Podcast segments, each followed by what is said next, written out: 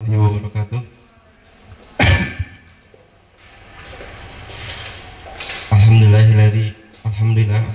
fadala bani adam bil ilmi wal amal ala jamil alam wassalatu ala nabiyina Muhammad sayyidil arabi wal azam wa ala alihi washabihi yanabiul ulmi wahlikum.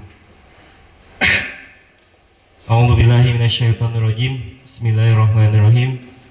Ya ayyuhalladzina amanu taqullaha wa la tanzuru nafsum ma qaddamat lighad wattaqullaha innallaha khabirum bima ta'malun.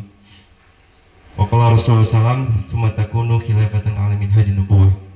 Rabbi shalli sadri wa yassir amri wahlul 'uqdatam min lisani yafqahu qawli. Rabbi zidni ilman warzuqni fahman bi rahmatika ya arhamar rahimin. Ya baik, alhamdulillah berkat rahmat Allah kita bisa kembali menyelenggarakan kajian intensif ya, Komunitas Literasi Islam. Sebelum mereview tentang pembahasan kemarin, saya juga ingin mencoba menyampaikan kembali tentang kenapa sih KL ini dibentuk dan memiliki konsen tentang literasi. Kami berpikir bahwasanya, di sini ada, sudah tahu sebelumnya, ada bapak-bapak atau kakak-kakak gitu. Belum ya? Ya baik, pada intinya sih sebetulnya poinnya adalah kita mencoba untuk mensyukuri ya bahwasanya salah satu kenikmatan Allah yang paling berkesan bagi kehidupan kita adalah diantaranya nikmat berpikir ya. Nikmat bisa berpikir, apalagi ketika berpikiran kita bisa melampaui batas-batas pemikiran manusia-manusia pada umumnya. Apa sih batasan manusia pada umumnya ya? Mungkin boleh kita deskripsikan sedikit adalah mereka yang berpikir tentang diri mereka sendiri gitu. Tetapi gitu, alhamdulillah harus nikmat bahwasanya kita mampu berpikir lebih jauh dari itu, berpikir tentang diri kita pasti, juga berpikir tentang orang lain, bahkan berpikir tentang masa depan dan peradaban. Nah dari situlah kita gitu kan akhirnya mencoba. Jadi ada istilah ya ketika kita mengemas suatu pemikiran kita, ada istilah mengkreasikan dan mengembangkan berpikir gitu. Mengkreasikan dan mengembangkan berpikir dalam batas-batas pemikiran yang yakini gitu. Kenapa harus dibatasi gitu? Karena memang kita memiliki keyakinan tentang batasan pemikiran. Ibarat rumah gitu kan, kita mendeskripsikan rumah itu kan ada fondasi, ada apa, dinding dan sebagainya. Kalau rumah ada kebun, ada pohon-pohon di dalamnya dan sebagainya, mungkin sudah melewati batas apa yang disebut dengan rumah atau apa yang diyakini sebagai rumah. Nah kita meyakini suatu pemikiran dan kita memahami batas-batasnya, yaitu batas-batas apa-apa yang telah ditujukan oleh Al-Quran dan Sunnah.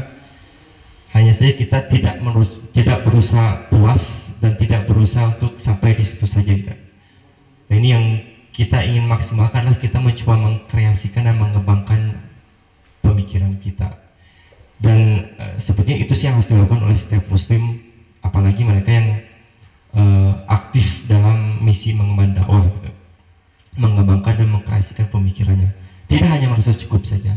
Nah berjak dari situlah sebetulnya pada dasarnya kita meyakini tentang khilafah, batas-batasnya dan penjelasannya. Kita sudah final tentang apa itu khilafah, deskripsinya gitu, bagaimana kedudukan dalam syariat dan sebagainya gitu.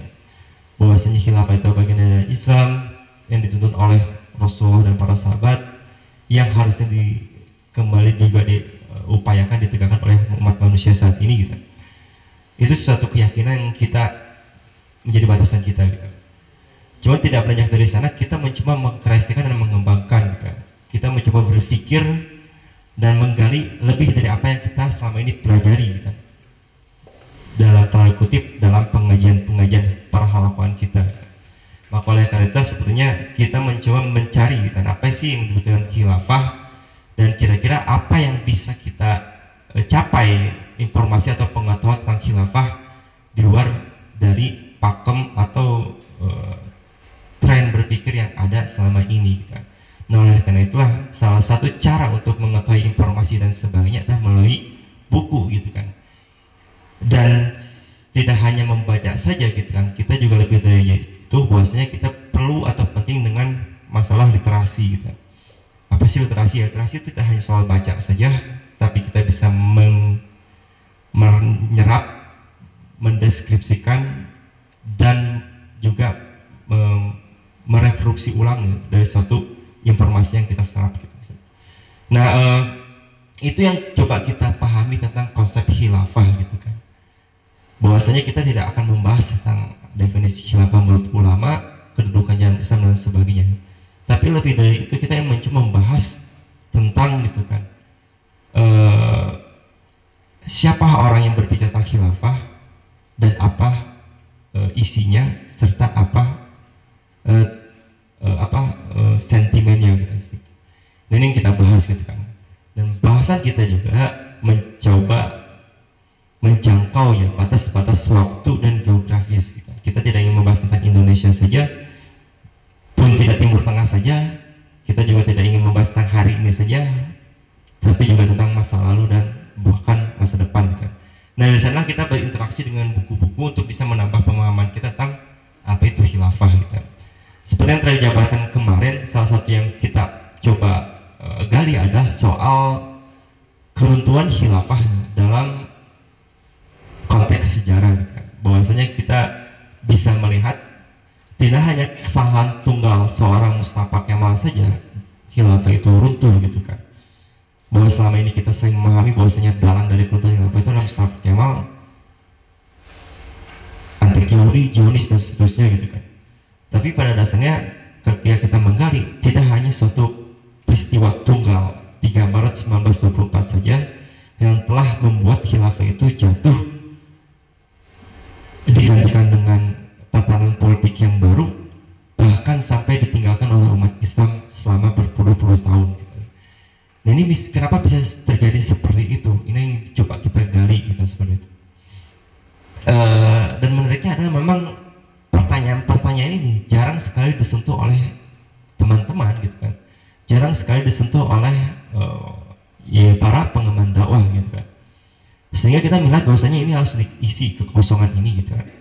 Melihat pula bahwasanya ini penting untuk dibahas karena apa? Karena kita sedang tadi pemikiran kita adalah pemikiran yang tidak pada umumnya manusia gitu kan. Kita sedang ingin membangun peradaban kelamaan lupa dimanya lanjut aja ya. Kalau isi makalah udah dibacakan ya, kita ngobrolnya aja sekarang. Senangnya ngobrol, emang enak ngobrol gitu kan. Ya, jadi kita ingin mencoba gitu kan, melampaui batasan-batasan tadi gitu kan, melampaui kejumutan berpikir gitu kan, dengan tetap mengambil batasan-batasan tadi gitu kan. Tidak sampai kita akhirnya liberal gitu kan, menyalahi khilafah dan sebagainya gitu kan. Tapi tetap kita berkreasi dan mengembangkan daya intelektual kita kan. Sampai akhirnya tadi kita menemukan banyak hal dan banyak informasi tentang khilafah gitu kan.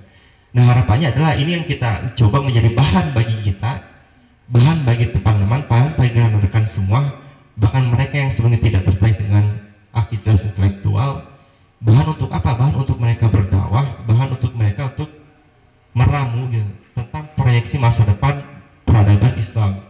Nah, ini sebenarnya kita poinnya di sini gitu kan. Makanya oleh karena itu kali ini kita tidak membahas tentang khilafah saja atau sejarah. Pokoknya memang kepada masalah peradaban Islam yang saya datang, entah itu kita membahas juga tentang kesehatan, tentang teknologi dan sebagainya. Gitu ya. Nah, itu perlu diriku bahasanya masih bisa. Bahasanya tidak hanya peristiwa kesalahan Mustafa Kemal tunggal gitu. Ada kesalahan-kesalahan umat Islam, ulamanya gitu kan. Juga jangan ditanya kesalahan orang-orang kafir ya, mereka memang akan menjatuhkan khilafah dan ajaran Islam gitu kan. Tapi banyak dari memahami kesalahan tadi adalah kita ingin mencoba tidak mengulangi hal yang sama, bahkan bisa memproyeksikan tantangan-tantangan di masa depan itu apa saja. Nah, sebetulnya kalau bisa kita balik gitu kan, inilah yang menjadi dalam bahasa saya manhaj sejarah gitu, dari Syekh Taqiuddin an-Nabhani gitu. Bahwasanya tidak pernah Syekh an-Nabhani itu mengklarifikasi sejarah khilafah gitu. Tidak pernah mengagung-agungkan secara membabi buta apa itu khilafah. Justru beliau juga melihat tentang aspek-aspek kesalahan dan kekeliruannya gitu. Yang itu nanti menjadi pertimbangan gitu, untuk meramu, mencoba mendeskripsikan ulang tentang sistem khilafah itu seperti apa dan bagaimana potensi-potensi keberhasilannya untuk diterapkan di masa modern ini dan masa yang akan datang gitu. Justru berdamai dengan sejarah tadi gitu kan. Cobalah bersama buka bab kitab-kitab seperti Daulah Islamiyah dan sebagainya, menjelaskan pula tentang kekurangan dan kekeliruan dari Daulah Islam gitu. Selain menjelaskan tentang keunggulan sistem Islamnya dan sebagainya. Dan ini coba kita tiru gitu kan. Kita ingin melihat juga gitu, kesalahan di masa lalu itu apa gitu. Nah, seperti itu dan sebagainya. Itu review kemarin lah gitu kan. Sekarang kita mencoba ingin melihat gitu kan. Pertanyaannya adalah soal khilafah setelah final gitu. Kita sudah yakin itu bagian dari ajaran Islam dan sesuatu yang baik untuk diperjuangkan, bahkan menjadi apa? Mahkota kewajiban bagi umat Islam ya, dimana itu menjadi pintu bagi penerapan syariat Islam secara kafah gitu. Kita kan melihat bahwasanya ketika khilafah itu runtuh gitu kan, jika khilafah ini adalah ajaran Islam, bagaimana sikap-sikap para ulama terutama dan umat Islam di saat khilafah itu runtuh gitu, atau jatuh gitu kan, seperti itu. Nah, ini yang mencoba kita gali lagi gitu kan. Kenapa harus digali gitu kan? Karena memang ini kedepannya gitu, isu tentang khilafah ini tetap akan semakin besar. Kemarin sudah dijelaskan ya, kenapa bisa semakin besar dan kata siapa semakin besar. Memang bukan hanya umat Islam dan aktivis dakwahnya saja yang mengatakan ini besar gitu. Bahkan saya cenderung skeptis ketika ada yang mengatakan khilafah di depan mata, khilafah di depan mata, tanpa ada variabel-variabel yang bisa dijelaskan gitu. Tapi kemarin sudah kita bahas bahwasanya ada sekumpulan, alhamdulillah kebetulan saya lagi nggak puasa ya, makasih Pak ya, kemarin kita menjelaskan itu gitu. Saya bahwasanya ini saat khilafah itu memang sudah menjadi besar gitu. Kita ingin melihat bahwasanya ada suatu kurva gitu kan, bahasa kita adalah kurva popularitas khilafah ya, dimana memang secara natural, secara alami apa yang disebut dengan perjuangan khilafah atau cita-cita umat Islam tentang khilafah itu sangat besar di masa-masa awal keruntuhannya gitu. Problem utamanya adalah ini rekayasa musuh dan orang-orang kafir ya, bahwasanya pada satu masa gitu kan, khilafah ini ditutup gitu. Entah itu dari pembahasan, baik itu dari pembahasan maupun dari cita-cita umat Islam, sehingga muncul generasi berikutnya yang dia sama sekali tidak mengetahui apa itu khilafah, dan generasi ini yang akan mengajarkan pada generasi berikutnya sesuatu yang salah tentang khilafah, sesuatu yang khilafah itu apa dan sebagainya gitu. Mereka tidak tahu untuk belajar tentang sejarah khilafah, tapi akhirnya muncul ketabuhan bahkan kengerian manakala berbicara tentang kemungkinan khilafah itu diterapkan di masa sekarang gitu. Ini yang terjadi gitu kan. Kenapa bisa seperti itu? Memang karena ada sesuatu yang salah gitu kan. Padahal kan, sebagaimana ajaran Islam alamiahnya adalah ketika suatu ajaran ini ditinggalkan, dilalaikan oleh umat Islam gitu kan, selama mereka ada yang masih bertauhid gitu kan, pasti gitu kan mereka akan membicarakan dan bahkan akan membahasnya untuk bisa sebagaimana sebisa mungkin untuk bisa kembali dijalankan dan diterapkan. Nah ini jadi gitu kan, kalau kalian sudah baca makalahnya gitu kan, makalahnya dibaca aja, kita ngobrol soal intisarinya saja gitu kan. Bahwasanya gitu kan, sifat alami umat Islam gitu, itu pasti ingin mentauhidkan Allah gitu. Ketika mereka memahami wawasan hakikat hidup ini adalah untuk beribadah kepada Allah, dan Allah telah menetapkan peraturan-peraturannya dalam ajaran Islam, karena sifat ketundukan mereka tadi, mereka pasti akan membahas tentang itu, akan kecenderungan untuk menjalankan apa Allah perintahkan. Itulah yang terjadi ketika khilafah itu runtuh gitu kan. Bagaimanapun kesulitan mereka untuk menggambarkan tentang khilafah, karena khilafah selama berabad-abad terakhir sebelum keruntuhannya itu banyak sekali penyelewengan dalam penerapannya gitu kan.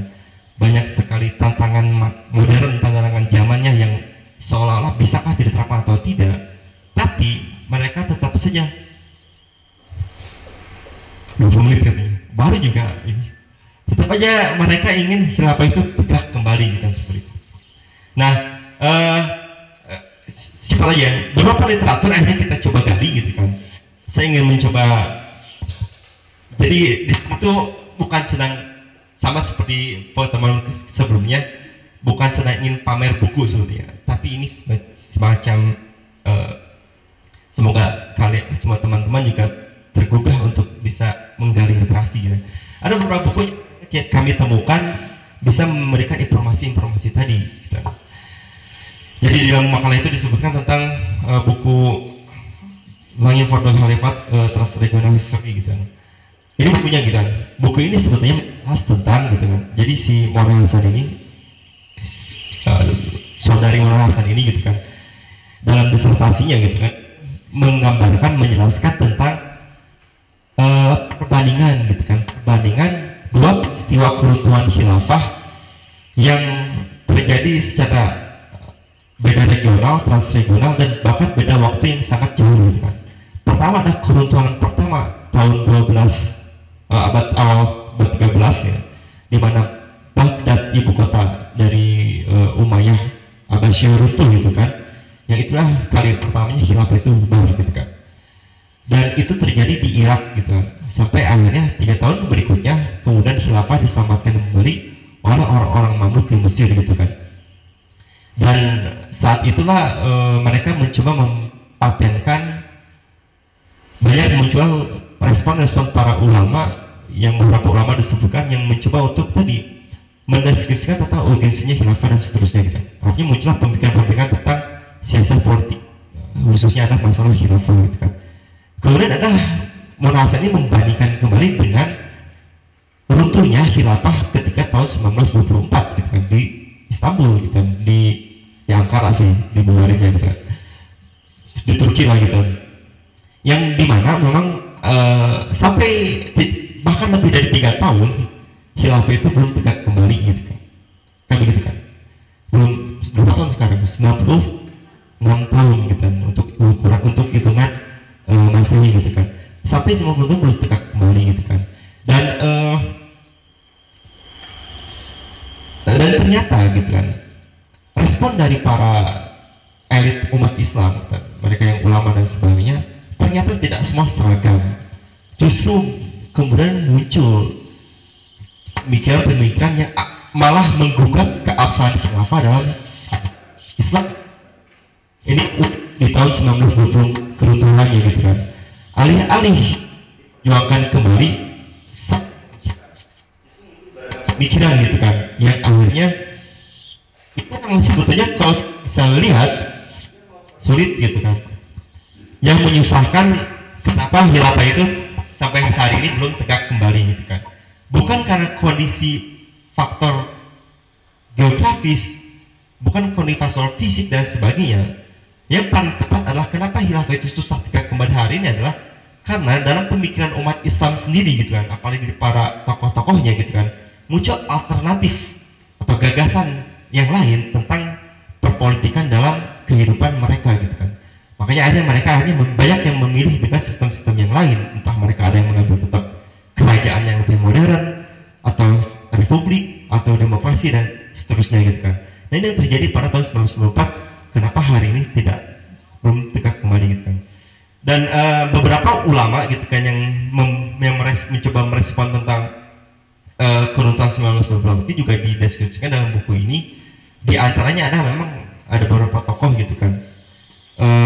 Pertama ada Ismail Shubri gitu, dia seorang pejabat di masa Utsmani gitu, Muhammad Syekh Ali Abdul Raziq, Muhammad Fidil Hussein, Mustafa Sabri, dan Syed Nursi gitu kan.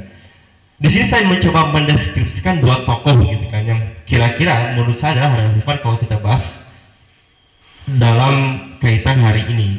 Pertama adalah membahas tentang Ali Abdul Raziq dan Muhammad Fidil Hussein gitu kan. Itu buku pertama gitu kan. Dari literasi juga kita akhirnya gitu kan mencoba melihat sejak kapan sih gagasan untuk perjuangan khilafah itu muncul di abad 20 ini gitu kan. Dan apa respon-respon dari umat Islam ketika khilafah itu runtuh. Kemudian yang menarik adalah kenapa ketika mereka itu sangat tertarik dan sangat alami mereka ya, ada ajaran Islam yang ditinggalkan gitu. Tapi tiba-tiba dilupakan dan tinggalkan, bahkan selama berpuluh-puluh tahun baru muncul lagi gagasan-gagasan tentang khilafah secara global gitu kan. Nah, ada buku yang menarik, ada buku tetap enak pegangan buku Raja Faisal ini gitu kan, ada terjemahannya di belakang gitu kan kalau belum yang baca gitu. Dan itu yang membahas tentang gagasan-gagasan perjuangan khilafah sejarah perjuangan khilafah. Dan seperti yang kita bahas tadi ya, saya singgung sendiri sedikit balik lagi ke slide, kenapa gitu kan khilafah ini menjadi digandrungi atau disoroti oleh masyarakat muslim gitu kan.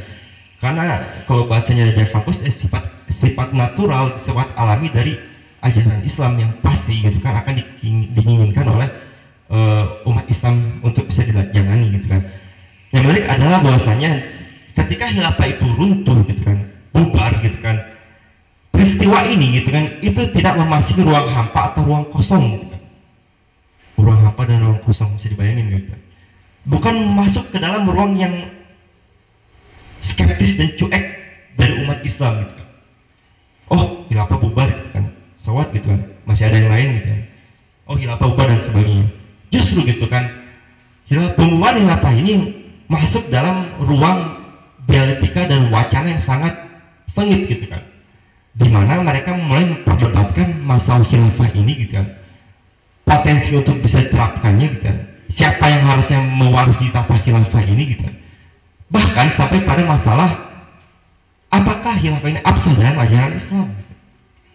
Ini terjadi ketika tahun 1924, 25, 26, 27, 28, 29 sampai 30 gitu kan. Itu yang terjadi perdebatan-perdebatan itu berapa tahun tuh? 6 tahun ya gitu. Sama seperti perdebatan antara cebong dan kampret gitu kan, yang sampai sekarang nggak beres-beres gitu. Kira-kira begitulah panasnya ya, tapi kualitas diskusinya beda gitu kan.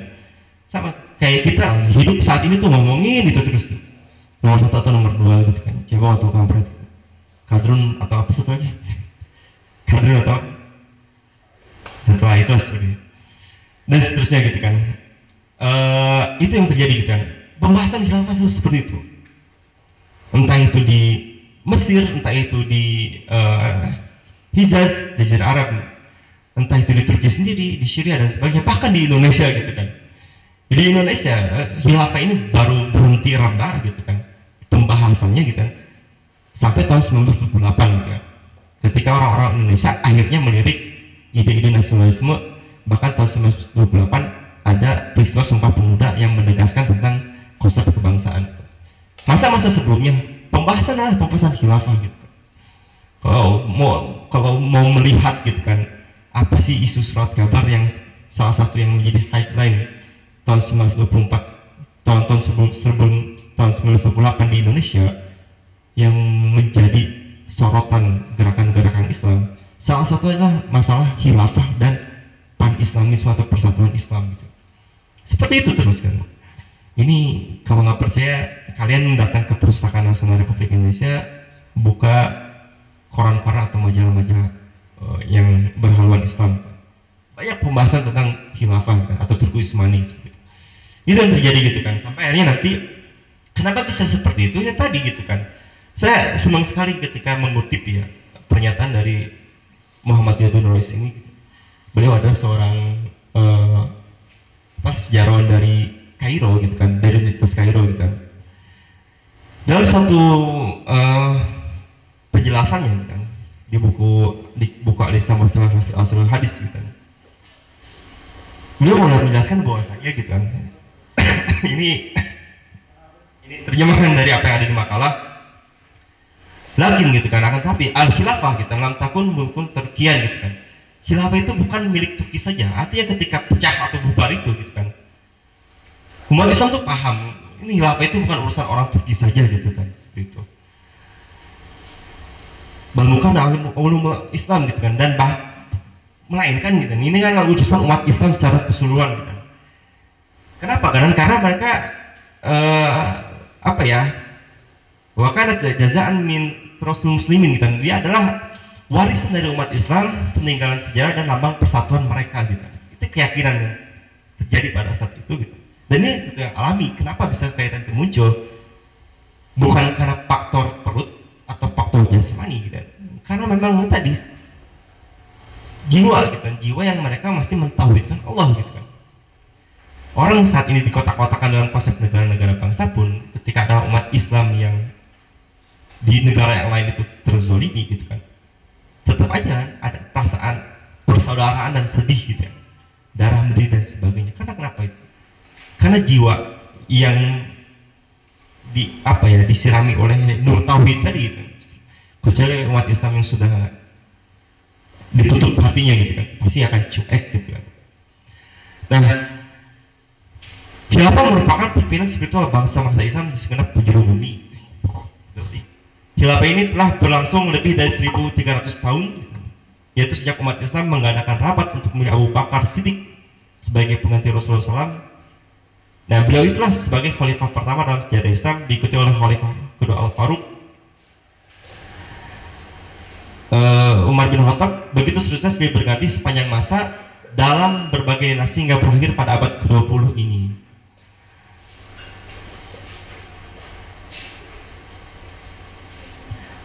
Oleh karena itu wajar jika umat Islam memperhatikan dengan sungguh soal khilafah ini dan memikirkan akibatnya. Wayang zuru ma saya kuno til mustaqbal gitu. Serta berpikir apa yang akan terjadi masa yang akan datang gitu, ketika khilafah ini ditinggalkan. Ini kutipan yang menarik karena memang setahu saya beliau bukan orang tokoh gerakan Islam gitu, tapi seorang intelektual murni, dosen gitu di Universitas Kairo dan Universitas Ibn Saud kalau salah. Dokter bagian sejarah Islam, pakar dari profesor dari sejarah, guru besar dari sejarah Islam. Dan itu yang dijudulkan dalam Al-Islam wa Usul al-Hadis gitu kan, Islam dan khilafah di zaman modern. Buku ini sebenarnya buku untuk bantahan dari bukunya Ali Abdul Raziq Al-Islam wa Usul al-Hukm. Cuma ini buku yang muncul belakangan tahun 1973. Nah,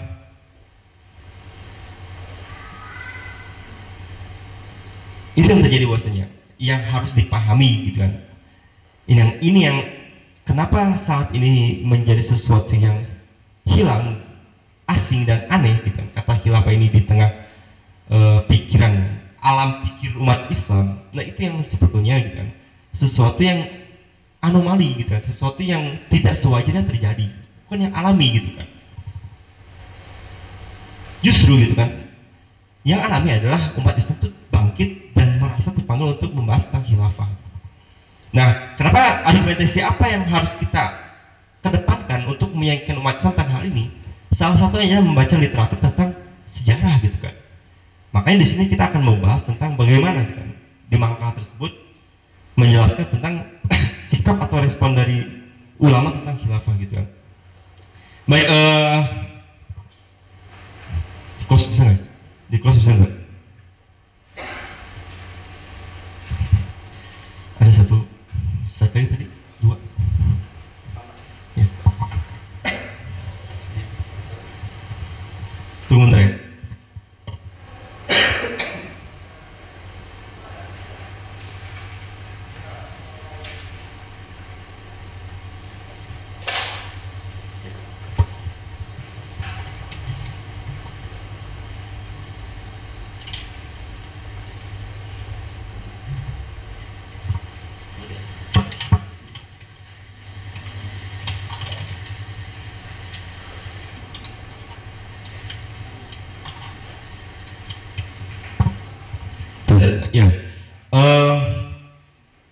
Makanya gitu kan, ketika khilafah itu bubar gitu kan, di antara yang paling cepat untuk merespon tentang keruntuhan khilafah ini adalah ulama-ulama atau para ulama di Al-Azhar Kairo Mesir gitu kan.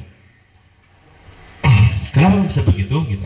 Karena memang secara tradisi saja gitu kan, mereka lah yang menjadi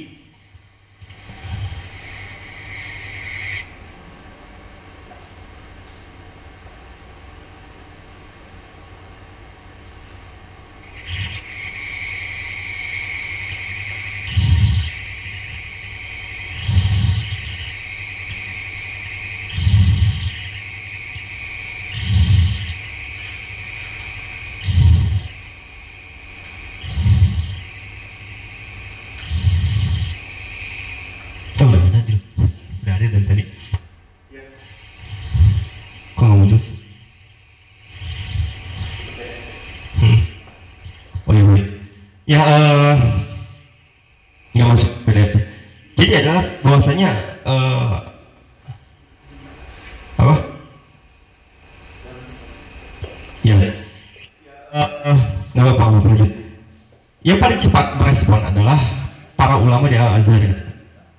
Jika elit-elit umat Islam lain berusaha untuk merebut tahta, merebut kekuasaan gitu kan. Karena memang sebetulnya pada saat itu juga jabatan khilafah ini masih seksi gitu, masih yang diidam-idamkan oleh tokoh-tokoh politik umat Islam terutama sekitar Timur Tengah gitu kan. Tapi ulama Al-Azhar gitu kan mencoba gitu kan menjelaskan problem khilafah ini gitu kan. Kenapa gitu kan mereka menjelaskan? Karena memang ketika khilafah ini bubar, memang terjadi apa yang disebut dengan kepanikan gitu, dari dunia Islam kan. Mereka sangat kalut gitu kan, kalut itu dalam artian panik gitu kan, kenapa ini kenapa bisa bubar gitu kan, sesuatu yang tidak jarang dialami oleh umat Islam, kehidupan tanpa khilafah gitu kan. Terakhir emang abad 13 tahun 1210-an gitu kan, dimana Abbasiyah bubar gitu, Abbasiyah dihancurkan oleh bangsa Mongol gitu kan. Tetapi gitu kan, ketika itu yang terjadi gitu kan, mereka mencoba untuk berusaha gitu kan, menjelaskan kepada dunia Islam tentang posisi khilafah gitu kan.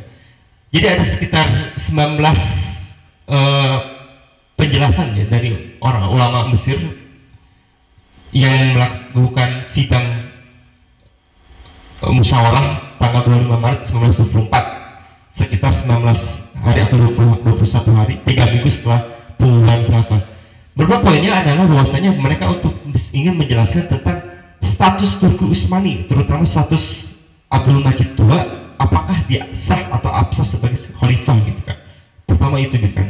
Mereka menjelaskan bahwasanya tidak sah atau tidak absah kekhilafan dari Abdul Majid II. Kenapa bisa seperti itu? Poin berikutnya jelaskan bahwasanya orang-orang Turki gitu kan, telah melakukan suatu dalam takutnya kebid'ahan gitu kan. Bid'ah karena apa? Karena mereka memangkas kekuasaan dari seorang khalifah gitu kan. Bahwasanya dalam ajaran Islam, khalifah itu memiliki kekuasaan urusan dunia dan agama gitu kan. Khalifah lah yang memiliki wewenang untuk urusan-urusan dunia bagi umat Islam, juga urusan-urusan agama yang menyangkut umat Islam gitu kan.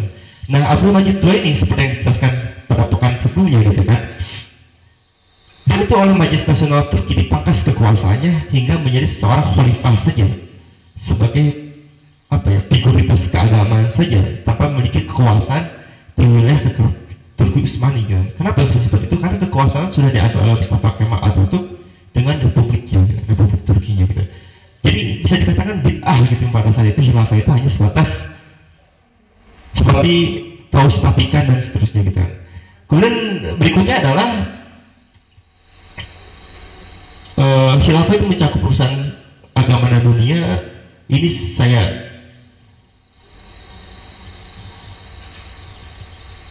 mereka juga menjelaskan bagaimana cara kamu foto-fotonya, bagaimana cara untuk mengangkat khilafah baru gitu, cara-caranya dijelaskan pula.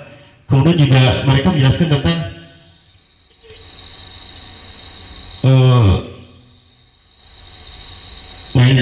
bahwa terbit membawa suatu perbuatan yang dulu tidak dialami oleh umat Islam di satu waktu, yaitu penghapusan peraturan khilafah gitu.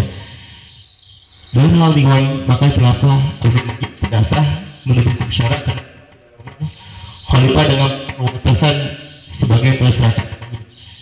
seterusnya gitu.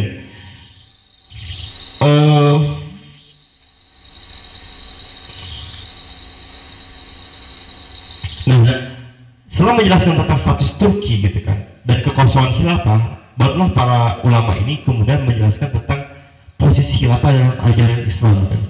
Bahwasanya pertama, khilafah adalah suatu kepentingan, suatu yang urgen bagi mereka gitu kan. Ini kalau kalian bayangkan siapa yang ngomong gini, itu orang-orang yang saat ini ada di Al-Azhar gitu kan, yang kemarin bikin apa musyawarah sesuatu yang membahas khilafah tidak relevan dan sebagainya gitu kan. Justru gitu kan, mereka-mereka itu yang terdahulu omongannya beda gitu kan. Mereka yang menekankan tentang urgensinya khilafah gitu. Dan bisa jadi gitu kan, orang-orang Al-Azhar sekarang, mahasiswa-mahasiswanya, mereka nggak akan tentang hal ini gitu. Saya ada teman debat gitu kan, sebut teman debat enggak sih, teman juga bukan sebenarnya, kenal aja di Facebook gitu kan. Dengan pedenya sering nyinyir tentang khilafah, di satu sisi senang membanggakan identitas Al-Azhar dia ya, karena dia mahasiswa usul S3 Al-Azhar gitu kan. Saya pikir sesuatu yang ketika dibuka sama saya, Al-Azhar nggak besar itu untuk memukul para pejuang khilafah dan konsep khilafah dalam ajaran Islam nggak relevan kalau pakai mulut-mulut Syekh Al-Azhar sekarang gitu kan. Kenapa gitu? Karena Syekh Al-Azharnya itu pandangan mereka saja gitu kan. Di depan bisa jadi grand Syekh Al-Azharnya berbicara lain lagi gitu kan. Artinya tergantung orangnya gitu kan, karena pada faktanya gitu kan, betul tahun sebelumnya Syekh Al-Azhar aja berbicaranya beda gitu kan, seperti maupun gitu kan. Yang menjadi grand Syekh Al-Azhar bukannya sekali gitu,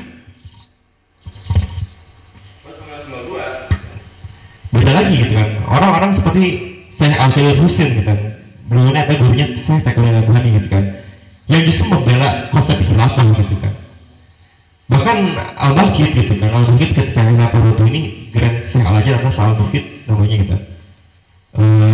Siapa nama lengkapnya saya lupa, di halaman terakhir gitu kan, ada halaman-halaman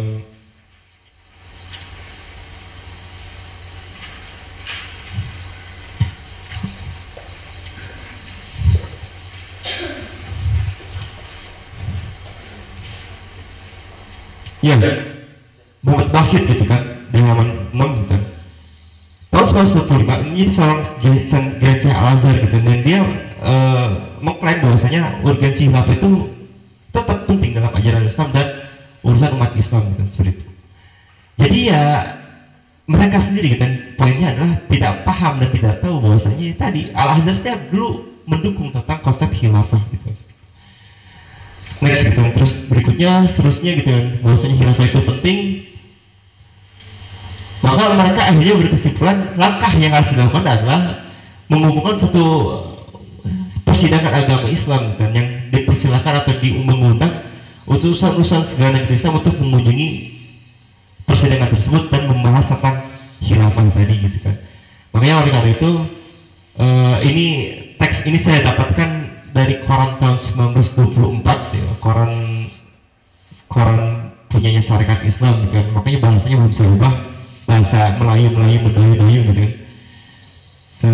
Agak pegal bacanya gitu kan, tapi begitu kan teksnya gitu kan. Ini terjemahan dari surat undangan ulama Mesir kepada ulama dan tokoh-tokoh pergerakan Islam Indonesia gitu kan, yang kemudian teks bahasa Arab ini diterjemahkan ke dalam bahasa Melayu kemudian dipublikasikan seperti ini gitu.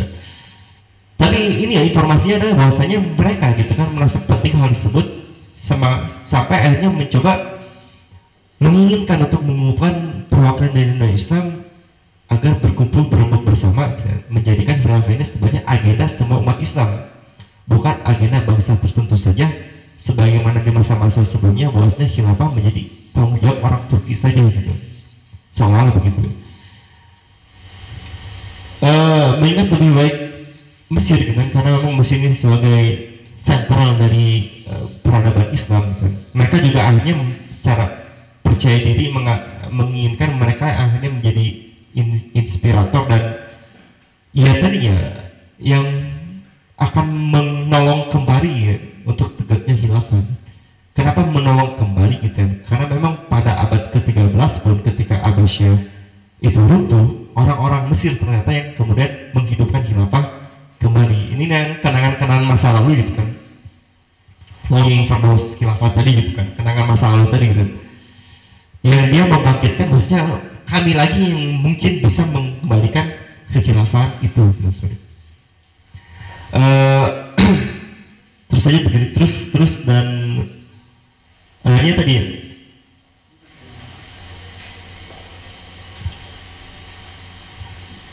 Mereka ingin mengumpulkan orang-orang dari dunia Islam gitu. Nah itu gagasan dari ulama gitu kan, pada saat itu misalnya tahun 22 Maret gitu kan, atau sekitar 3 minggu setelah khilafah runtuh, di mana selama waktu itu adalah waktu-waktu penuh sekali dengan kepanikan, kekagetan dari dunia Islam. Ulama-ulama dari Mesir, dari Al-Ghazali ini yang kemudian merespon untuk memberikan satu press list penjelasan kepada dunia Islam, posisi Turki Utsmani, posisi Abdul Majid II, dan bahkan posisi khilafah dalam ajaran Islam. Clear semuanya adalah bahwasanya mereka memahami suatu khilafah itu harus diterapkan secara ideal, tidak seperti Abdul Majid II yang dia kekuasaannya separuh gitu kan. Clear juga dia menjelaskan bahwasanya khilafah itu bagian dari ajaran Islam dan bagian dari suatu kepentingan untuk dunia Islam seperti itu. Kemudian pada April itu muncul deklarasi khilafah di Mekah gitu kan oleh Syarif Hussein kan. Jadi sekitar 1 bulan kemudian gitu, Syarif Hussein ini mendeklarasikan sebagai khilafah gitu, yang akhirnya muncul gitu kan klaim khilafah pada saat itu. Hanya saja gitu kan, dunia Islam tidak bisa tentu tidak mampu mengakui Syarif Hussein sebagai khilafah gitu. Pertama adalah posisinya adalah dia sedang di dikte atau kekuasaannya sedang dikuasai sebutnya di apa? Kekuasaan sebenarnya adalah ada di tangan Inggris, bukan di Syarif Hussein gitu kan. Kemudian berikutnya pula umat Islam sudah paham bahwasanya Syarif Hussein sebagai antek dari Inggris selama Perang Dunia Pertama yang membantu Inggris untuk menyerang Turki Utsmani gitu kan. Akhirnya deklarasi ini gagal, deklarasi yang mengada-ngada oleh bagian Islam gitu. Juga di sini di yang sebelumnya gagal, dianggap sebagai apa sesuatu yang tidak sah gitu kan. Di Indonesia pun mereka tidak mengakui tentang deklarasi Syarif Hussein ini gitu kan. Walaupun ada sekitar 2 atau 3 ulama dari Indonesia yang menjadi dewan ulamanya Syarif Hussein sebagai deklarator untuk sebagai khilafah wanita. Masih di bulan April juga gitu, di Kongres Al-Islam kedua di Garut gitu, itu tokoh-tokoh Islam dan ulama-ulama di Indonesia gitu, mereka juga ikut membicarakan tentang masalah khilafah ini kan. Sampai akhirnya tadi mereka juga mencoba menjelaskan kepada umat Islam di Indonesia tentang status khilafah ini gitu kan. Abu Salim, Cakraaminoto dan sebagainya, mereka juga tetap meyakini bahwasanya khilafah itu urgen atau penting untuk ditegakkan kembali, dan mereka akhirnya nanti terlibat dalam persoalan khilafah ini, apalagi ketika mendapatkan surat undangan dari ulama-ulama Mesir tadi. Nanti soal bagaimana di Indonesia dan tanggapan ulama Indonesia akan menjelaskan di paper berikutnya gitu. Dan itu yang terjadi seperti itu sampai nanti akhirnya gitu kan, beberapa bulan seterusnya kemudian muncullah gitu kan ini ya, dimana di Mesir itu opini khilafah sedang booming, sedang mengarah pada satu suara yang sama, yaitu penting dan butuh ditegakkan kembali. Tiba-tiba muncul sosok satu orang, yaitu pertama Ali Abdul Raziq gitu kan, yang dia kemudian menerbitkan gitu kan satu buku yang ya tadi kita perjelaskan, satu buku yang sebenarnya nyeleneh gitu kan, nyeleneh dalam masanya ya, dalam zamannya gitu kan. Kalau masa sekarang sepertinya pikiran Al-Abdul ini bukan sesuatu yang nyeleneh gitu kan, justru menjadi arus utama gitu kan. Kalau kita bisa lihat orang-orang atau tokoh-tokoh Islam saat ini kalau ngomong khilafah, pikirannya mirip sama Al-Abdul gitu kan. Khilafah itu tidak dalam Islam, khilafah itu bahaya dan sebagainya, seterusnya. Itu yang menarik, bahwasanya sesuatu yang nyeleneh di masa lalu ternyata hari ini adalah sesuatu yang menjadi arus utama gitu, sesuatu yang lumrah gitu, seperti itu. Kemudian itu yang terjadi, bahwasanya Ali Abdul Raziq kemudian menerbitkan ini namanya buku Al-Islam wa Usul al-Hukm gitu. Islam dan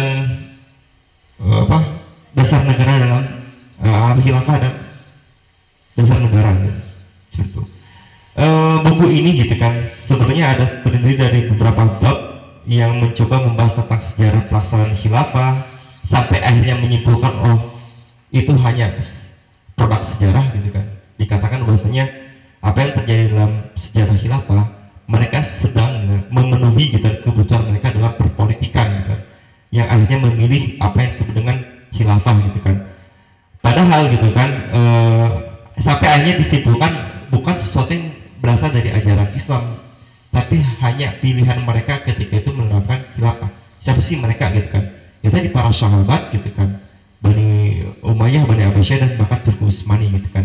Itu yang coba direkayasa oleh Ali Abdul Raziq gitu kan, sampai nanti akhirnya tadi memahami, melihat bahwasanya poin utamanya adalah tidak ada urusan khilafah dalam ajaran Islam gitu kan.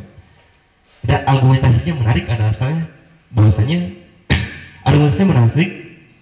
karena gitu kan khilafah itu tidak dijelaskan dalam Al-Quran gitu kan. Ini ada yang kenal, ada yang paham pikiran siapa hari ini gitu kan? Kalau orang-orang sering bilang khilafah itu bukan ajaran Islam karena emang nggak ada dalam Al-Quran gitu. Itu pikiran yang telah muncul sejak tahun 1925 gitu. Pikirannya Ali Abdul Raziq gitu. Maka ketika kita baca Twitter, saya baca Twitter, baca tweet, baca buku, pikiran kayak gitu nggak menarik gitu kan. Nggak menarik gitu kan. Kenapa gitu kan? Baca buku ini itu udah ya ini pasti reproduksi doang gitu kan. Yang mereka kagum, menarik dan seterusnya adalah mereka yang kurang literasi gitu kan. Yang bahkan umat Islam yang kaget dan merasa dizolimi oleh orang-orang sosok mereka seperti itu pun mereka juga kurang literasi gitu kan. Padahal santai aja gitu kan, itu kan cuma mereproduksi aja gitu kan. Dari gagasan-gagasan Ali Abdul Raziq gitu kan. Ya itulah argumentasi dia bahwasanya khilafah itu ya tidak ada dalam Al-Quran gitu kan. Maka sebetulnya tadi Al-Quran tidak sama sekali tidak menjelaskan tentang khilafah. Dari mana bisa disimpulkan bahwa khilafah itu bagian dari ajaran Islam seperti itu. Nah, banyak hal-hal nyeleneh yang dijelaskan oleh Abdul Raziq yang kemudian menimbulkan kekacauan dan menimbulkan semacam ya, belum selesai ternyata. Sedikit lagi yang akhirnya menimbulkan debat sengit antara Al-Raziq dan orang-orang yang mencoba membela khilafah gitu. Di antaranya adalah muncul sosok Syekh al-Kilur Hussein gitu. Syekh al-Kilur Hussein ini adalah seorang ulama dari Al-Azhar pula yang kemudian menerbitkan buku Naktun Kitabul Islamiyah wa Usul al-Hukm. Jadi bantahan dari kitab Al-Islam wa Usul al-Hukm gitu. Salah satu poin yang menarik adalah bahwasanya ini juga argumentasi kita. Kalau menurut Syekh al-Kilur Hussein, kalau khilafah itu tidak ada dalam Al-Quran gitu. Penyimpulan khilafah itu ajaran Islam bukan soal ada di Al-Quran atau tidak kan? Tapi dari persoalan usul fikih gitu kan. Ini kan bagian dari fikih.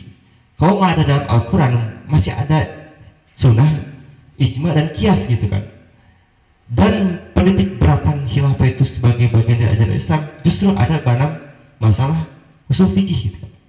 Bukan pada masalah ada atau tidak adanya dalam Al-Quran dan seterusnya. Dan Al-Fidil Hussein ini yang paling keras menentang dari Al-Raziq, walaupun sebenarnya Al-Fidil Hussein ini adalah sangat dekat dengan keluarganya Al-Raziq kan. Walaupun dekat, walaupun punya ikatan emosional, akhirnya dia tetap konsisten untuk membela khilafah sebagai ajaran Islam. Tahun 1952 Al-Fidil Hussein ini kemudian menjadi Grand Syekh Al-Azhar gitu kan. Tahun 1953 gitu kan, murid Syekh al-Kilur Hussein ini yaitu Syekh Taqiuddin an-Nabhani kemudian mendekatkan partai Hizbut Tahrir di Palestina kan. Nah ada kaitannya dengan ini coba saya kaitkan kan. Al-Kilur Hussein itu yang kemudian menginspirasi pemikiran-pemikiran dari tentang khilafah dan siasah Islamiyah yang mempengaruhi Syekh Taqiuddin an-Nabhani gitu kan. Kenapa bisa seperti itu? Karena Syekh Taqiuddin an-Nabhani gitu, ketika dia masih remaja gitu kan, sekitar umur 17 tahun datang ke Mesir di saat perdebatan ini sedang sengit-sengitnya gitu. Dan Syekh al-Kilur Hussein adalah kawan dari kakeknya yaitu Syekh Yusuf an-Nabhani gitu kan. yang kemudian oleh kakeknya dititipkan ke Syekh Hussein, sedikit banyak terpengaruh oleh gagasan-gagasan Syekh Hussein. Dan makanya kehendak memperjuangkan membela khilafah itu terwarisi mungkin sampai hari ini pada murid-murid Syekh Al-Nabhani gitu. Itu yang terjadi ya. Terakhir ada wawasannya ini juga menjadi gagasan, menjadi suatu informasi berikutnya adalah bahwasannya apa yang terjadi dengan nasib Ali Abdul Raziq yang dia menularkan merilis buku Al-Islam wa Usul al-Hukm ini, yang terjadi adalah bahwasannya akhirnya dia diambil ijazah atau apa lisensinya sebagai bagian dari ulama Al-Azhar gitu kan.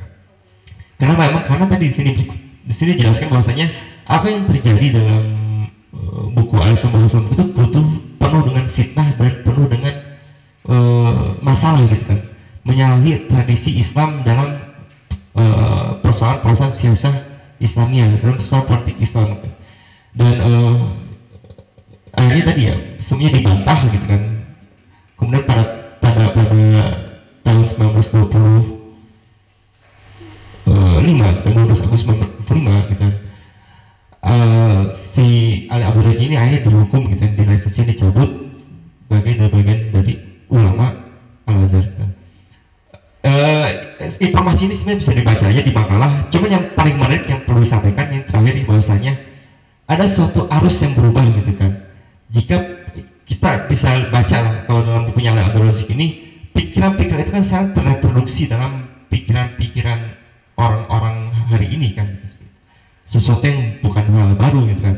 Tapi yang paling bisa kita lihat dari penelusuran literatur sejarah ini adalah intonasi, diksi itu berubah gitu kan. Mereka yang menegasikan khilafah dalam sebagai ajaran Islam dulu tuh dianggap sebagai sempalan kan, dulu tuh sebagai sesuatu yang nyeleneh, yang kemudian mendapatkan sesuatu yang konsekuensinya apa, dipersekusi lah, katakanlah dipersekusi gitu kan, cabut lisensinya gitu kan. Berkebalikan dengan hari ini gitu kan, di mana gitu kan orang-orang yang menegasikan khilafah sebagai ajaran Islam justru dianggap sebagai ulama, sebagai tokoh, sebagai sesuatu yang memberikan pencerahan kepada umat Islam yang saat ini sedang berbangsa-bangsa. Dan itu yang terjadi saat ini gitu kan. Apa yang terjadi orang-orang atau umat Islam saatnya yang gagap literasi gitu, kita katakan gagap literasi, mereka akan mengalami hal tersebut dan mereka akan mengatakan bahwasanya mereka yang menyebut sebagai khilafah bukan ajaran Islam karena tidak dalam Al-Quran gitu, sebagai gagasan yang cemerlang, gagasan yang sangat wah gitu kan, ini yang akan membela urusan kehidupan kita dan seterusnya. Padahal pikirannya adalah pikiran usang kalau dibantah oleh ulama pada saat itu pun gitu kan, pada saat buku ini terbit pun, bahkan sampai hari ini gitu kan. Bahkan penulisnya sendiri pun akhirnya mendapatkan masalah, dipermasalahkan oleh para ulama pada saat itu. Jadi ya dengan kita banyak membaca buku, sebenarnya kita tidak akan kagetan dengan fenomena kita hari ini gitu ya. Justru apa yang terjadi bahwasanya kembali lagi ya, kita akan menemukan apa yang disebut dengan sifat kreasi dan berkembang dari pemikiran yang kita buat saat ini gitu ya. Maka oleh karena itu sebenarnya KLI ini mencoba untuk terdepan gitu kan, dalam hal-hal yang berkaitan dengan sakopah, intelektual, dan literasi gitu kan. Karena tantangan ke depan baik kita hari ini adalah bukan soal mempopulerkan apa yang ide yang kita yakini, tapi soal memperjuangkan dan menjawab pertanyaan-pertanyaan tengah masyarakat yang itu lebih rinci dan lebih teknis ke depannya gitu. Orang tidak akan bertanya lagi soal khilafah itu apa gitu, hukumnya apa, bahkan Hizbut Tahrir itu apa, udah pada kenal, udah pada tahu. Akan lebih rinci lagi gitu, bagaimana masalah ini diselesaikan oleh khilafah, bagaimana masalah ini ditanggulangi oleh khalifah gitu kan. Terus apakah ini menjadi bagian syariat Islam dan sebagainya. Itu yang terjadi tantangan kita di masa ke depan. Makanya apa yang disebut dengan gerakan literasi ini itu penting untuk digandrungi oleh anak-anak muda yang menjadi harapan di masa depan. Kurang lebih itu yang bisa saya sampaikan. Mohon maaf kalau ada kekurangan. Memperdalam materi bisa lewat makalah, dibaca lagi, dan bisa juga mengikuti terus apa yang dipublikasi oleh KLI. Saya kembali kepada moderator. Terima kasih kepada Kang Septian atas pemaparan materinya. Teman-teman, saya kasih waktu 3 menit untuk yang mau istirahat, beli minum, mau ke kamar mandi,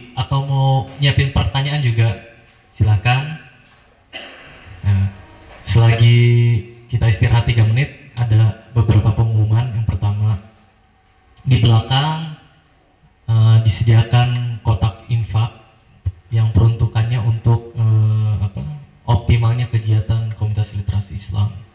Yang kedua, yang belum mengisi formulir online ya, diisi, karena nanti di akhir sesi kita akan invite ke grup, nanti materi-materi yang bisa di-share oleh kami nanti di-share di grup WhatsApp tersebut. Terus juga di sini tadi Kang Setnya nunjukin buku ini ya, The Inevitable Caliphate ya, yang bahasa Inggris. Nah, yang bahasa Inggrisnya ya. Ini yang bahasa Inggrisnya, dan ini sudah diterjemahkan. Buku terjemahannya ada di belakang, dijual dan diskon Kang ya. Diskon berapa jadi berapa tuh? Harganya berapa jadi berapa? Kami hanya menawarkan saja. Oh, ada di sana harganya ya.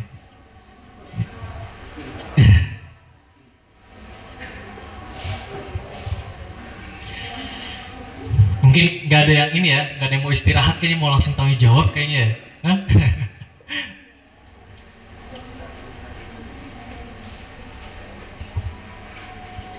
Langsung aja ya, karena maghrib tinggal 20 menit lagi.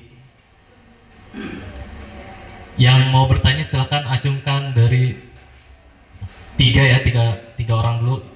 Dari sekarang, satu bapak, dua ini mbak ya yang pakai kerudung pink, dua aja berarti ya. Ini bapak dulu.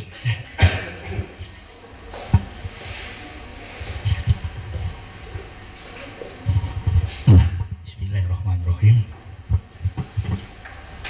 Inna nahnu nazzalna dzikra wa inna lahu lafizun. Sesungguhnya kamilah yang menurunkan Al-Quran ini dan kamilah yang menjaganya. Terima kasih moderator, baik pada Alina Septian Abu Isan, menarik sekali emang. Jadi gini, kalau menurut pendapat saya ini ya, bahwa dulu kurang lebih 1500 tahun yang lalu Muhammad Rasulullah itu ditawarin sama Abu Jahal CS mengenai kepemimpinan melalui pamannya Abu Thalib. Tolong sampaikan kepada ponakanku bahwa gimana kalau tahun ini Muhammad kita kasih jadi pemimpin, tahun kedua kami jadi pemimpin, dan tahun ketiga nanti baru adakan pemilihan. Terus Nabi bilang kepada pamannya, tolong sampaikan kepada Abu Jahal bahwa seandainya Abu Jahal bisa meletakkan bulan di tangan kiri, matahari di tangan kanan, aku Muhammad tidak akan pernah berhenti berdakwah, walaupun aku harus mati untuk dakwah itu. Nah, ini sejarah. Ini yang leader and leadership. Nggak pakai tawar-menawar. No. Islam is Islam. Kedua, waktu saya SMA tahun 70, saya baca buku yang diterjemahkan, kalau saya udah almarhum ya, Mahfud Junaidi barangkali ya. Judulnya 100 Person Who Influenced in the History, 100 tokoh yang paling berpengaruh di dunia. Ternyata tokoh itu ditulis oleh Michael Hart, seorang Yahudi Amerika, seorang kolumnis, bukan komunis, kolumnis, seorang wartawan. Dari urutan orang yang paling berpengaruh itu adalah number 1 is Muhammad, baru Galileo. Yesus Kristus itu nomor 3 ya. Ini sejarah. Tapi dari sini kok umat Islam di Indonesia waktu itu nggak bangkit, diam-diam aja gitu. Orang non Islam tuh bisa menilai bahwa Muhammad lah number 1. Nah, kemudian kita kembali ke masalah yang pokok ini adalah tadi, ini yang menarik adalah ini berita lama di Al-Quran tuh gak ada tulisan anjuran mendirikan atau negara Islam. Betul, ada, betul, kita akui. Tapi ingat, Madinah dijalankan, didirikan, dilaksanakan oleh Muhammad dan kawan-kawan, itu Islam semua. Sampai terkenal itu kan innamal mu'minu ikhwah, itu adalah ketika Ansor dan Muhajirin dipersatukan. Itu gak ada di mana-mana. Agama itu nggak ada, dipersatukan sampai di begini, istriku ada 2, ambil 1 kalau mau, itu selalu diceraikan ya. Itulah hebatnya umat Islamnya. Ini pun masalah leader and leadership juga. Ini kul ibda bin nafsik, ini mulai dari tatanan yang paling mikro ke makro ya. Kalau saya sebagai seorang ekonom nanti bicara yang lain ya, tapi enggak lah. Nah, jadi gini, dari 2 sejarah yang saya tadi. Saya ingat firman Allah dikatakan di dalam surat Ali Imran ayat 140, ya, masa kejayaan dan kehancuran kami pergilirkan. Jadi masuk kaget, seperti akhir Nabi bilang tadi, nggak betul kita masuk kaget. Allah pergilirkan, kita nggak disuruh mendirikan negara Islam atau kapan khilafah muncul, tapi tugas kita adalah bagaimana proses kita jalankan. Itu urusan Allah. Tapi jangan Allah tidak akan mustahil. So nanti akan berdiri, tapi kalau ada yang malu-malu nih sama-sama di Indonesia ini, tapi janganlah. Tapi ini ada gitu, kalau dibilang samar-samar ada tuh tadi yang saya juga baca di terakhir referensi ini termasuk salah satu dari 2015 tadi sebagai gitulah gitu ya. Langkah strategi kita berpusat. Nah ini ada. Dan ini baru terjadi kurang lebih 9 bulan yang lalu. Ya, ya bukan yang malu-malu ya, tapi yang inilah ada satu orang sampai hari ini masih bertahan. Tidak. Ya, aku tetap sebagai Islam.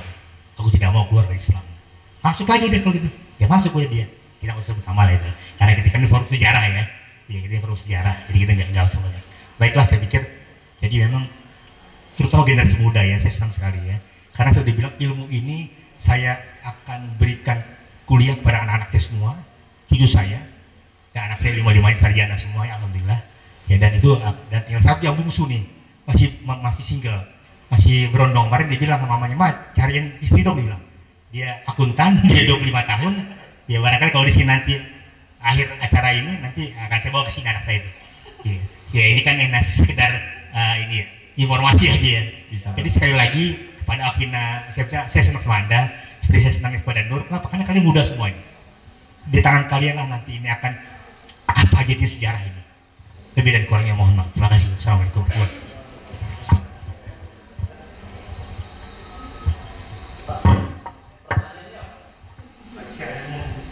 mau memberikan sebagai ulasan dari pertanyaannya. Kenapa sih kok ibu kapan mimpi kenapa bermimpi? Padahal sebelas kamu nggak menunjukkan itu dikatakan. Proses berjalan. Karena ada orang memutuskan. Orang kan kenapa dia berdiri? Kenapa berdiri di lapak? Nah, ayo Pak.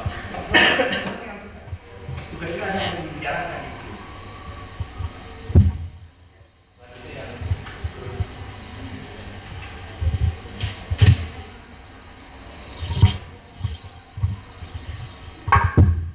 Bismillahirrahmanirrahim. Assalamualaikum warahmatullahi wabarakatuh. Saya Syahama dan alhamdulillah ini sudah kesekian kali mengikuti agenda KLI ya. Terutama memang yang materi-materi yang buat saya paling tertarik adalah ketika membahas tentang khilafah dan runtuhnya khilafah. Jadi waktu pertama kali bahas tentang unfitable khilafah juga kebetulan saya ikut gitu.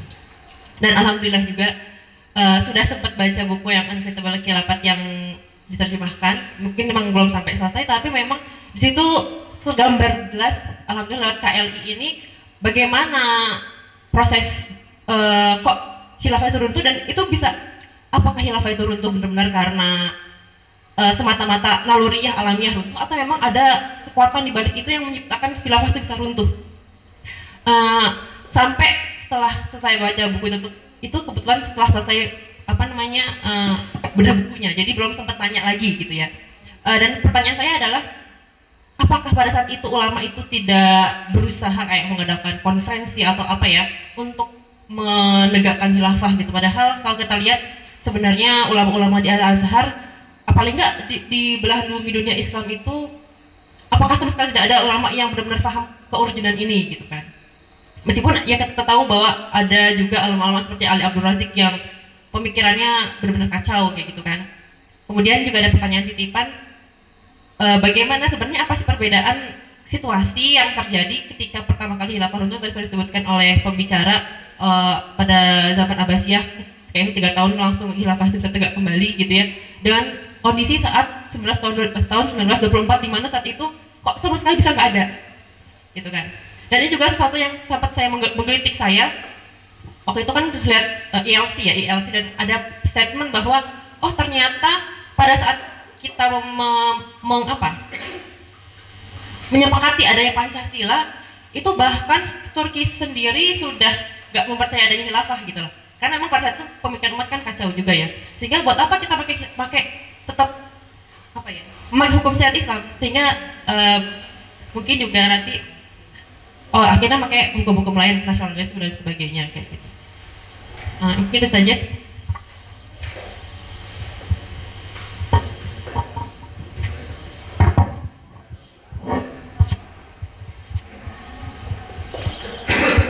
Boleh diulang gak yang terakhir? Belum ketangkap tadi.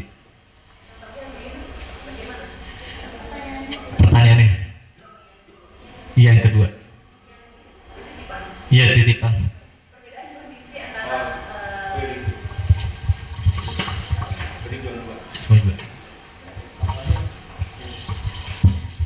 Baik, terima kasih atas atensi dari teman-teman. Nampaknya memang walaupun suasananya hujan dan sebagainya dan materinya berat katanya gitu, tapi tetap menyimak dan antusias kan.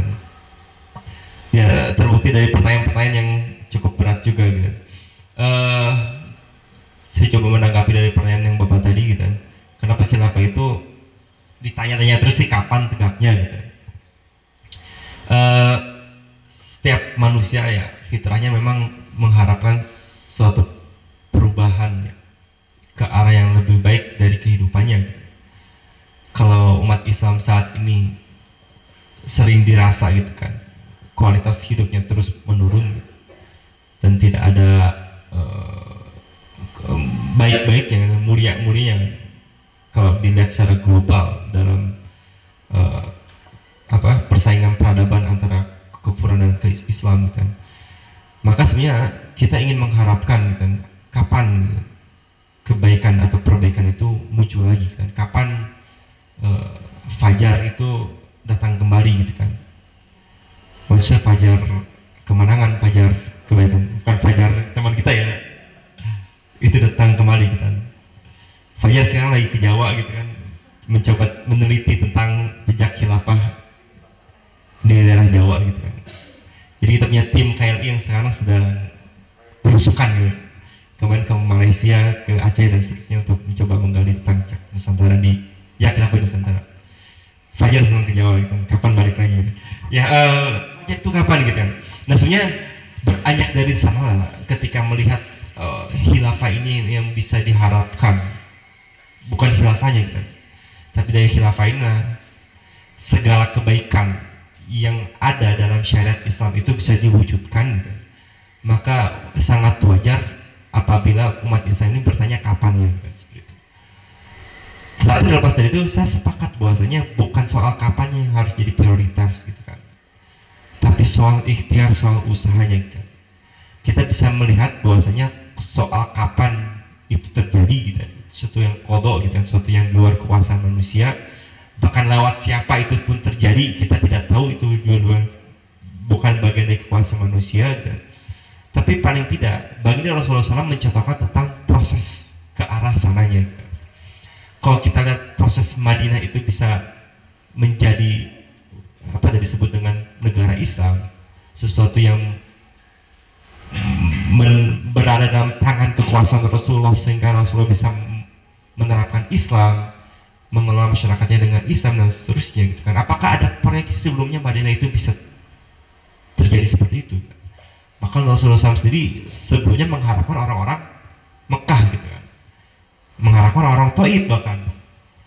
Tapi tiba-tiba datang orang Madinah, terjadi di Madinah. Apakah pertolongan itu lewat orang-orang berkualitas terbaik atau tidak? Tidak juga gitu kan. Musa bin Umar itu orang baik gitu kan, sebelumnya kan itu orang baik. Kalau dibandingkan dengan Abu Bakar, Utsman dan sebagainya, kira-kira lebih baik mana gitu kan? Lebih baik Umar Utsman ya. Tapi apakah Umar Utsman yang menjadi wasilah untuk kemenangan dakwah Islam dan seterusnya? Tidak juga gitu. Tapi memang itu ikhtiar manusia itu memang terus berproses. Kapannya itu memang sesuatu yang Allah berikan kejutan lah gitu, seperti itu kepada umat manusia gitu. Nah itu paling tidak ya, soal kapan itu yang lumrah gitu kan. Kita memang selalu bertanya gitu, kapan fajar itu datang, kapan kebesoraman ini berakhir dan seterusnya gitu kan. Tapi paling tidak memang proses yang paling penting gitu, seperti itu. Dan proses itu bagian dari ujian manusia. kalau Allah itu berkehendak pada setiap sesuatu yang telah terjadi dan akan terjadi, gitu. Kan kenapa nggak langsung ditegakkan saja, gitu. Kalau Allah SWT itu memerintahkan Islam nih, memerintahkan Rasulullah untuk memenangkan Islam dengan dakwah dan menyebarkannya ke seluruh alam, gitu. Kenapa nggak langsung Rasulullah itu dikasih negara di awal, gitu? Tidak, kan, gitu. Kenapa nggak langsung kun fayakun umat Islam seluruhnya itu Islam? Tapi ada proses yang harus diupayakan, yang itu menjadi wilayah ikhtiar manusia dan itu menjadi ujian manusia di hadapan Allah, gitu. Karena kita nggak ada ceritanya, kalau nggak ada ikhtiar mungkin nggak ada ceritanya, proses kenapa Islam itu bisa datang ke Indonesia, gitu. Kenapa Islam itu datang ke Indonesia, gitu? Karena kun fayakun aja, gitu, kan, datang ke Indonesia, gitu. Nggak ada proses soal dakwah, soal Madinah, soal Mekah dan sebagainya, seperti itu, Pak, ya.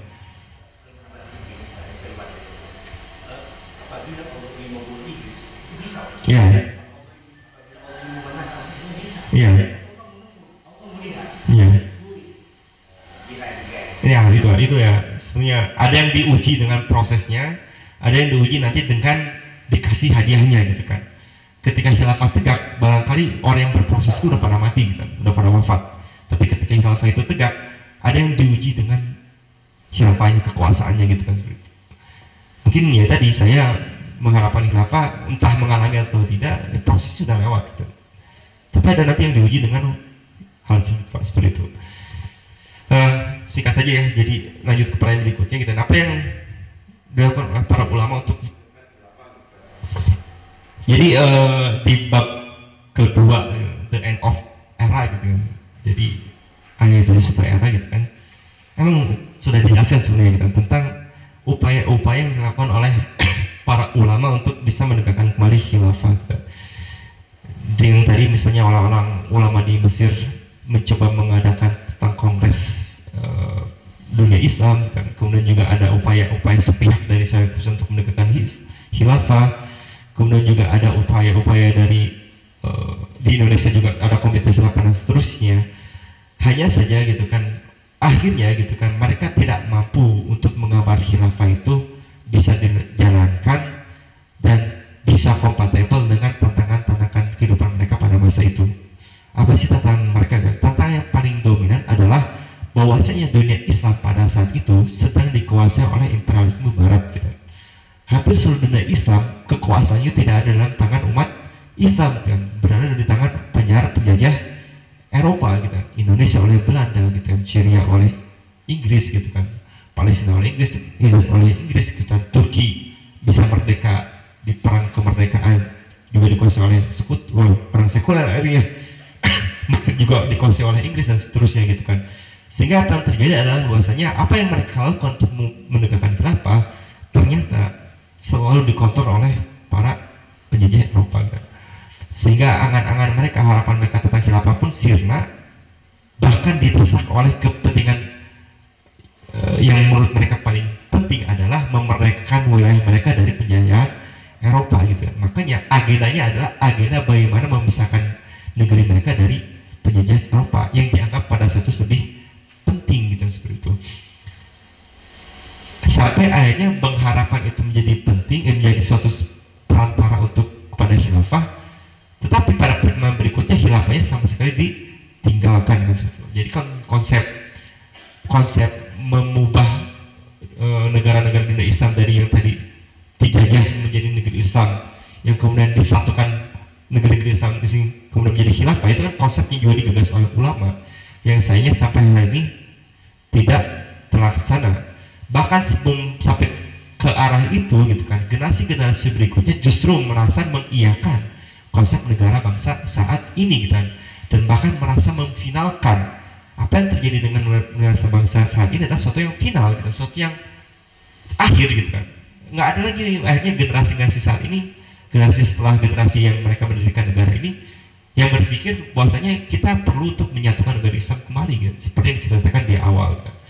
Makanya kata-kata final itu sebenarnya kata-kata yang tidak disebutkan oleh para founding father, gitu, mau di negeri muslim di Indonesia di mana-mana, gitu, kan. Mereka yang tadi mengharapkan untuk bebas aja dari penjajah, gitu. Syumi itu kan cita-citanya begitu. Akhirnya nanti ketika negeri dikuasain oleh Islam, kemudian bisa disatukan dan sebagainya. Tapi yang mengatakan final itu bukan orang yang menegakkan negara, tapi orang-orang setelahnya yang mereka mungkin merasa kerasaan atau mereka juga memiliki agenda yang lain, gitu. Ya akhirnya memberikan kalau step gitu kan, kalau dilihat final gitu. Itu yang terjadi kan, mereka bukan yang orang yang mendirikan republik, mendirikan negara gitu kan. Itu yang terjadi gitu kan, bahwasanya rusak gitu kan, sempatnya tidak.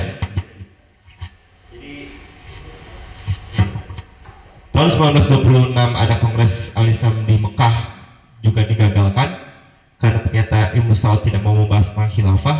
Ini seperti dilaporkan oleh Cakraaminoto dan Kyai Haji Mas Mansur, bahwasanya ketika mereka berangkat ke Mekah, Ibn Saudnya nggak mau bahas khilafah gitu kan. Ketika ada orang-orang India yang ingin membaiat dia jadi khalifah, dianya nggak mau, dan seterusnya. Dan perkembangan berikutnya kita jadi tahu bahwasanya akhirnya dia mendirikan negara dengan ambisi dia pribadi, dan negara apa? Negara KSA tadi gitu, yang merdeka tahun 1930 hingga hari ini gitu kan.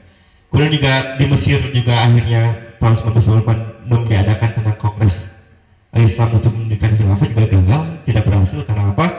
Karena mungkin karena yang terjadi adalah di Mesir gitu kan. Di Mesir sendiri tentang konflik antara orang-orang Raja Fuad dengan Raja Faisal dengan dengan orang-orang dengan orang-orang liberal gitu kan, yang sedang berebut pengaruh di Mesir gitu kan. Siapa orang-orang liberal ini? Orang-orang yang tadi di bawah pengaruh dari penjajah Inggris gitu kan. Jadi si rajanya sendiri sebenarnya disetir oleh Inggris, orang-orang liberalnya sendiri sebenarnya disetir oleh Inggris gitu kan. Dan kedua orang ini yang akhirnya berantem untuk memperbutkan politik, kekuasaan politik di Mesir gitu kan. Apa yang terjadi dengan khilafah ini? Khilafah ya ditinggalkan dan dilupakan seterusnya gitu. Setelah itu apa yang terjadi? Tetap rasa solidaritas umat Islam itu ada. Kemudian tahun 1930 diadakan Kongres Dunia Islam pula, tapi yang terjadi adalah tidak kembali membahas tentang masalah khilafah. Justru yang dibahas adalah tentang rasa-rasa solidaritas umat Islam saja. Rasa-rasa kata tahun 1927 Palestina itu mulai diserang oleh orang-orang Yahudi dan seterusnya gitu kan. Ya mulai tentang solidaritas Palestina dan seterusnya. Nanti sampai tahun 1930 itu muncul OKI gitu kan, organisasi gitu singkatannya, itu OKI lah gitu kan, seperti itu dan seterusnya gitu kan. Itu yang terjadi gitu kan akhirnya gitu kan. Nanti akan dilanjutkan pada sesi keempat sebetulnya. Kemudian yang menggerakkan isu khilafah ini, yang mempopulerkan isu khilafah ini, kemudian dilakukan oleh organisasi swasta gitu kan, organisasi yang bukan arus utama gitu kan. Muncul Ikhwanul Muslimin, muncul Hizbut Tahrir, Al-Qaeda dan sebagainya kan. Mereka kan pada zamannya dan pada saat ini pun itu dianggap sebagai sempalan, sebagai dianggap komunitas-komunitas minoritas umat Islam. Itu yang terjadi gitu kan. Jika khilafah di masa lalu itu digerakkan oleh arus utama umat Islam, tapi hari ini bocoran pertemuan keempat sebetulnya, justru digerakkan oleh orang-orang yang dianggap sebagai minoritas umat Islam seperti itu. Itu yang terjadi, dunia berbaliknya. Masalah yang tadi ya, kenapa Abbasiyah itu bubar tahun 1258 Masehi, tapi tahun 1301 tegak lagi gitu kan. Seperti yang tadi sudah saya bilang, mereka gitu kan tetap memahami tentang khilafah itu sebagai satu-satunya alternatif untuk mengurusi urusan politik mereka gitu kan.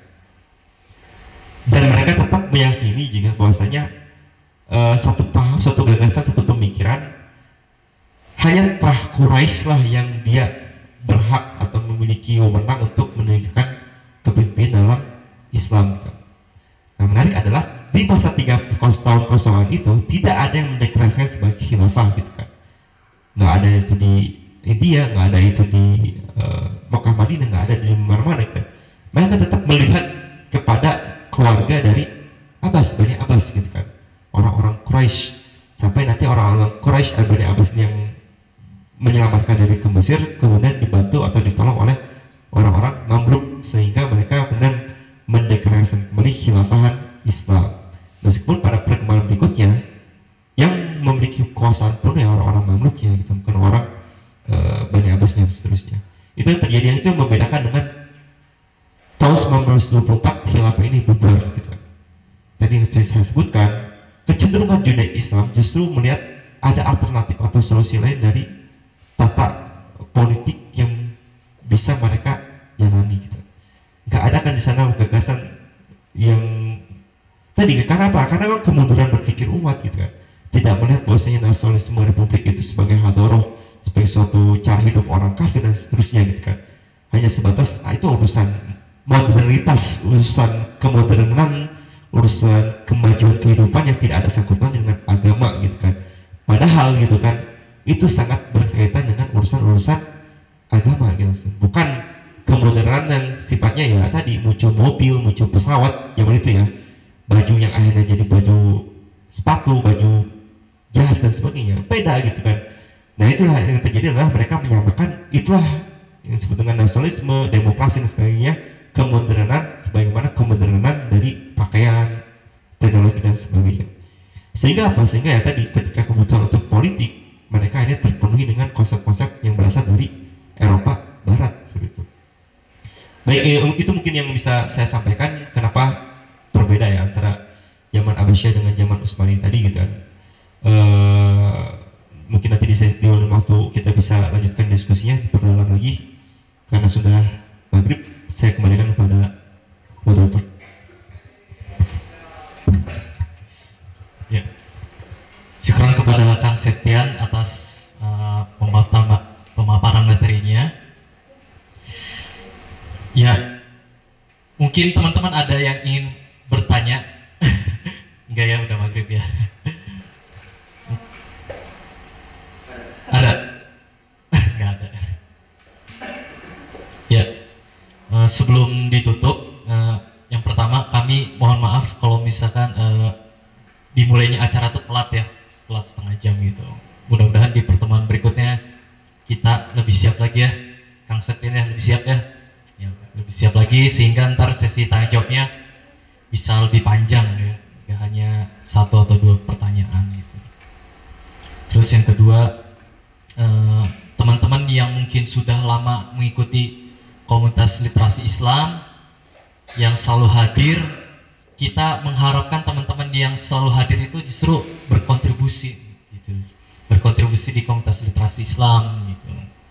Ya, baik mau yang baru maupun yang udah lama mengikuti komunitas literasi Islam, ya kedepannya mudah-mudahan bisa berkontribusi bersama, terutama yang domisilinya di Bogor tuh, kita harapkan itu. Karena kebanyakan yang hadir ternyata di formulir online ternyata di luar Bogor gitu yang banyak gitu. Ya, terus juga nanti kedepannya juga mudah-mudahan ya bisa di kota-kota yang lain gitu. Di kota-kota yang lain kita hadirkan kegiatan komunitas literasi Islam. Ya, tambah pesan lagi jangan lupa isi kotak infaknya. Lalu juga yang mau beli bukunya ada di belakang. Ya, mari kita tutup kegiatan kali ini dengan membaca doa kafaratul majlis.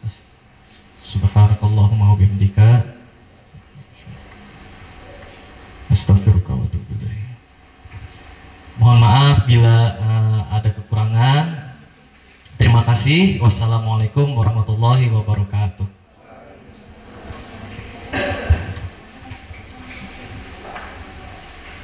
Oh iya, jangan lupa pertemuan berikutnya juga hadir ya. Jangan hanya sekali terus nggak hadir.